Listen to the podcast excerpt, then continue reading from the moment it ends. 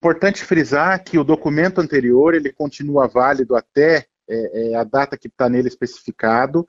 Não tem necessidade das pessoas é, virem até o Detran e solicitar uma segunda via para pegar o novo documento.